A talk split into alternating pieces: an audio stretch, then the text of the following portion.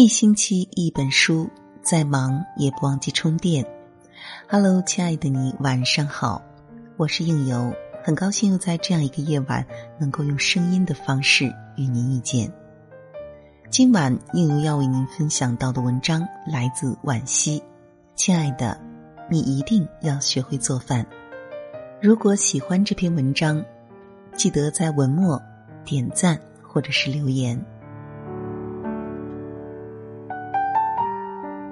很小的时候，我经常跟着奶奶一起去买菜。这个做了一辈子饭的老太太，总会有意识的教我分辨猪肉的新鲜程度、茄子的老或嫩、青菜是否打了农药。回到家，奶奶便给我一把小椅子，让我坐下，帮她剥豆子、剪菜，做些力所能及的小事。那个时候的我，懵懵懂懂的重复着这些简单劳动。却并不懂得，奶奶是在教我做饭，教会我一生里最平凡，但也最不凡的事情。现在我长大了，独自穿行在超市生鲜区，总觉得脚步轻盈，欢喜肆意。看到了精致漂亮的杯盘碗盏，就不由自主的想要全部带回家。不开心时，做一顿好的吃下去，就不再惧怕风风雨雨。原来柴米油盐也是一种成长与修行，因为食物中蕴含着大千世界，烹饪里也藏着万种乾坤，所以你一定要学会做饭呀！不仅仅是为了填饱肚子，还为了在这个温柔与残酷并存的世界里，用美食与能量治愈自己。做饭是一项生存技能。日本有位癌症妈妈千惠，冒着生命危险生下女儿阿花后，不幸癌细胞扩散，生命进入倒计时。这位坚强勇敢的母亲想要在离世前给女儿留下受用终生的遗产。思来想去，千惠决定教会女儿做饭，因为学会了做饭，便意味着生存能力的形成。阿花四岁生日那天，妈妈送了一条围裙作为生日礼物，开始有意识的训练她切菜、煮汤。于是，还没有灶台高的小女孩踩着小凳子，颤颤巍巍拿起菜刀锅铲，用稚嫩的小手去摆弄锅碗瓢盆，调和油、盐、酱、醋。别的孩子还腻在父母怀里撒娇，阿花已经系着围裙，掌管起一家人的肠胃和心情。妈妈自然是心疼的，但也只能狠下心，将女儿一把推进生活的磨砺和考验里。她说：“阿花，做饭这件事与生活息息相关，我要教会你如何拿菜刀，如何做家务。学习可以放在第二位，只要身体健康，能够自食其力，将来无论走到哪里啊，做什么都能活下去。”自食其力被现在的许多父母简化为高分与高薪，一句“你只要好好学习，其他什么也不用管”成为他们的口头禅。长大后独自生活的孩子们常常将外卖吃成了家常便饭，肠胃问题层出不穷。可照顾不好身体的人，拿什么去与生活握手言欢？从这个角度来讲，小女孩阿花的母亲可谓用心良苦。女儿还不到五岁，千惠便与世长辞。阿花的父亲郁郁寡欢，消沉度日，却被女儿踮着脚尖做出的糙米饭和味增汤拯救。母女俩相依为命，在丧妻丧母的疼痛中，继续着悲喜交加的人生。阿花的一生不至于过得太糟糕，因为她不会委屈自己的心和胃，懂得爱自己，爱他人。在任何情况下都不会放任自己的怯懦和痛苦。教会一个孩子做饭，便是教会他谋生和谋爱。做饭是一种生活艺术。遇到过一些姑娘，总是谈做饭而色变。说起这个话题时，她们便摆弄起新做的美甲，骄傲的表示自己十指不沾阳春水，是个养尊处优、被抚养长大的女孩儿。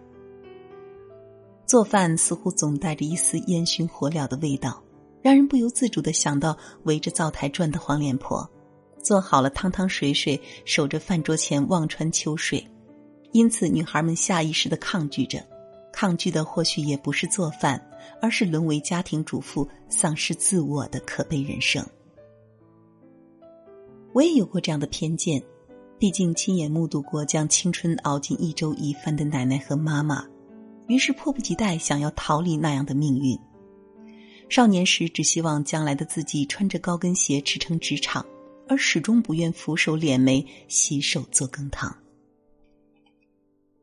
直到大学时去到一位教授家里做客，他的妻子穿着家常的麻质长裙，笑盈盈的切了水果摆盘端上，有橙子、猕猴桃和草莓，说不上多么复杂，但用心一放，整个果盘就生气盎然的美了起来。我悄悄往厨房瞥了一眼，只见那位师母盘起了长发，正安静的切着牛肉。他们的厨房里干净整洁，灶台上还摆了一瓶淡淡紫色的干花。那天的晚饭很丰盛，红烧牛肉装在青花大碗里，凉拌皮蛋摆成了花朵盛放的模样，翠绿的青菜衬着白瓷盘，一桌子的活色生香。师母热情的给我们介绍每一道菜的做法，笑着告诉我们：“我很喜欢做饭，看着他们在我手里变得秀色可餐，心里的满足和快乐简直无以言表。”教授用欣赏和宠爱的目光注视着自己的妻子，连声说着：“夫人辛苦了。”原来真的有一种女人，能把柴米油盐酱醋茶变成琴棋书画诗酒花。我们心生崇拜，再往下问，才知道师母主攻美学研究，对美食亦颇有心得。她当时对我们说了一句话，至今难忘。她说：“女人做饭不是为了讨好丈夫和家庭，而是为了让生活更美丽，因为做饭本身就是一门艺术。能用一餐饭来表达自己的审美情趣与玲珑心思的人。”自然也懂得从生活重压里抽出身来，过得有滋有味、风生水起。做饭是一份爱的给予。嫁给高先生不到一年，我胖了好几斤，原本残弱的身体也在逐步好转，因为他费尽心思开发出了许多营养又美味的菜肴，大大刺激了我的胃口，也健壮了我的躯体。补肾的山药，滋补的排骨，美容的番茄。他研究各种菜谱，结合我的身体状况进行加工，因为那些淀粉、脂肪与维生素可以带来源源不断的能量，让我健康起来、美丽起来。我觉得幸福，也明白了为什么要嫁一个能为你做饭的男人。因为饮食男女的血肉之躯，需要五谷杂粮和肉类蔬果的供养。当你真正爱上一个人，便会自然而然想要给他最好的。把深情厚爱都藏进一粥一饭、一丝一缕，你会怕他吃不好，迫不及待要亲自操刀开火，把全天下的丰盛美好都端到他的面前来。厨房的温度在很大程度上决定着一个家的温度，那方寸之间调和着人间五味，热闹而温馨的香气扑鼻里，有人倾注了许许多多的爱。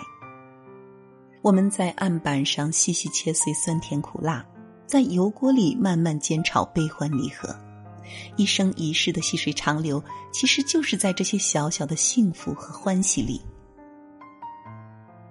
会做饭的你带到为人父母，便知道怎样将那小小身躯养成强健筋骨；待到父母老去，也懂得怎样用饮食来抚慰他们的老弱伤病。